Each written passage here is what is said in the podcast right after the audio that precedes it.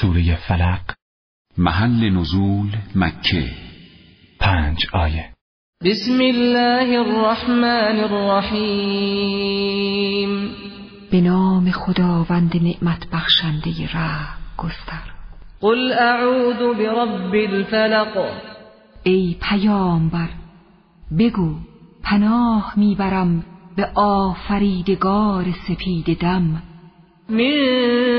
شر ما خلق از شر تمام مخلوقات ومن شر غاسق اذا وقب و از شر تاریکی شب وقتی که بر همه جا غالب می شود ومن شر النفاثات في العقد و از شر زنان جادوگر که در گره ها افسون می دمند ومن شر حاسد إذا حسد و از شر حسود آنگاه که حسادتش برانگیخته شود